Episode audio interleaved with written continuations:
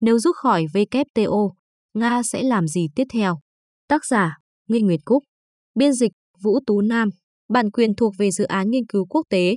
Theo các báo cáo truyền thông, ông Peter Tolstoy, Phó Chủ tịch Duma Quốc gia Nga, mới đây đã tiết lộ rằng Nga đã rút khỏi Ủy ban châu Âu và bước tiếp theo sẽ là rút khỏi Tổ chức Thương mại Thế giới, WTO, vì tổ chức này đang phớt lờ các nghĩa vụ của mình đối với Nga.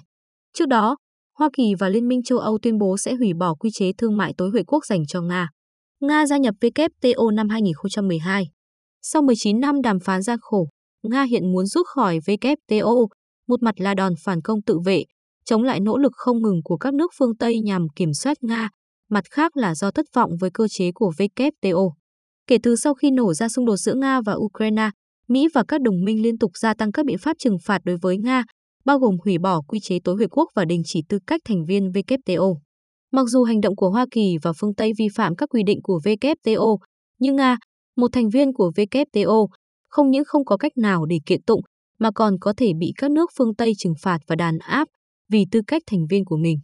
Vì vậy, đối với Nga, nếu đã không thể thay đổi tình thế bị động, bị đánh trong hệ thống này, không bằng dĩ công vi thủ, dùng tấn công làm phòng ngự, dĩ thoái vi tiến, dùng rút lui để tiến lên, để đánh một trận phản công tự vệ. Hơn nữa, Nga tin rằng WTO hiện tại đã đi chệch hướng so với ý định ban đầu của họ và Hoa Kỳ đang cố gắng sử dụng cuộc xung đột giữa Nga và Ukraine để biến WTO thành một tổ chức thương mại giá trị quan. Nếu thành công, Hoa Kỳ, với tư cách là người thực hiện tiêu chuẩn của các giá trị dân chủ phương Tây về mặt logic, sẽ độc quyền phát biểu và xây dựng các quy tắc của WTO. Nga tin rằng, thay vì bị loại khỏi hệ thống, tốt hơn là nên từ bỏ nó càng sớm càng tốt và tìm một lối thoát khác. Nếu nộp đơn xin rút khỏi WTO, Nga sẽ trở thành thành viên đầu tiên tự nguyện xin rút khỏi tổ chức này. Một số người cho rằng cách làm của Nga là có động cơ và chủ động tách biệt khỏi thế giới và nền kinh tế Nga sẽ phải trả một giá đắt cho điều này. Tuy nhiên, tác giả cho rằng việc rút khỏi WTO sẽ có tác động hạn chế đến Nga. Thứ nhất, Nga muốn giành được nhiều thế chủ động hơn bằng cách rút khỏi WTO. Các biện pháp trừng phạt mà Mỹ và phương Tây áp đặt lên Nga vượt xa sức tưởng tượng. Theo quy định của WTO, tất cả các thành viên dành cho nhau quy chế đối xử tối huệ quốc, được gọi là quan hệ thương mại bình thường vĩnh viễn, theo đó hàng hóa có thể lưu thông giữa các nước với mức thuế thấp hơn. Hoa Kỳ và các nước phương Tây khác coi thường nguyên tắc đối xử thương mại không phân biệt giữa các thành viên WTO, đồng thời áp đặt đối xử khác biệt và áp thuế nặng lên Nga. Đối với Nga, một WTO đã mất chức năng trọng tài công bằng và đối xử tối huệ quốc như vậy không còn ý nghĩa gì. Để đảm bảo sự ổn định của thị trường Nga, chính phủ Nga đã xác định danh sách các mặt hàng bị cấm xuất khẩu trước khi kết thúc năm 2022. Nếu Nga tiếp tục duy trì tư cách thành viên WTO, thì việc tự ý hạn chế xuất khẩu có thể tạo cơ cho các biện pháp trừng phạt tiếp theo của các nước phương Tây. Sau khi rút khỏi WTO, các quy tắc hiện hành của tổ chức này sẽ không thể hạn chế Nga nữa và ngũ cốc, khí đốt tự nhiên và khoáng sản của nước này có thể được định giá một cách độc lập.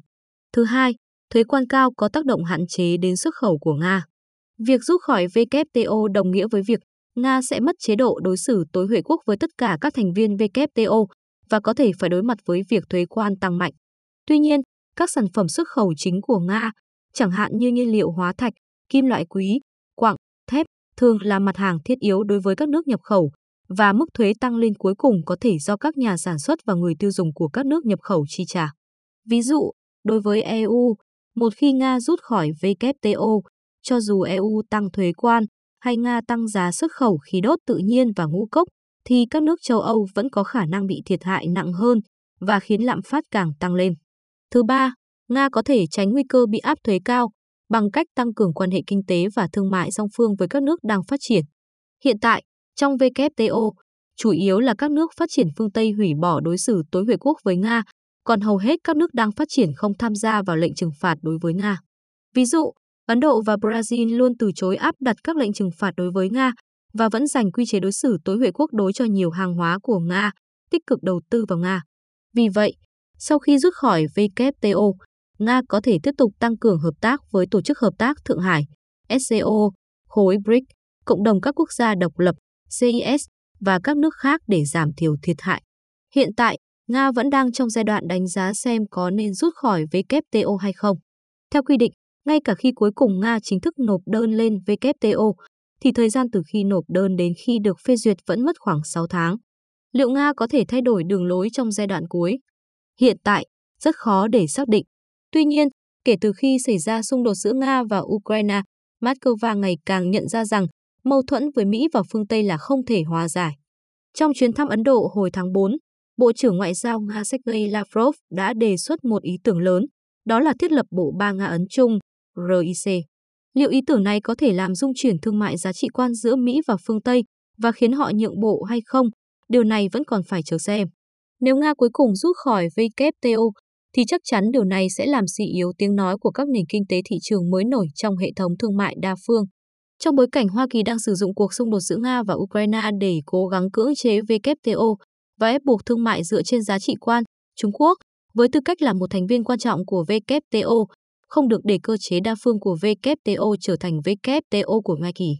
Để đạt được mục tiêu này, Trung Quốc cần đoàn kết hơn nữa với các nước đang phát triển trong WTO và các tổ chức khác, thúc đẩy sự phát triển của quyền đại diện và tiếng nói của các nước đang phát triển trong các vấn đề toàn cầu và cố gắng đóng vai trò lớn hơn trong việc cải cách hệ thống thương mại đa phương quốc tế.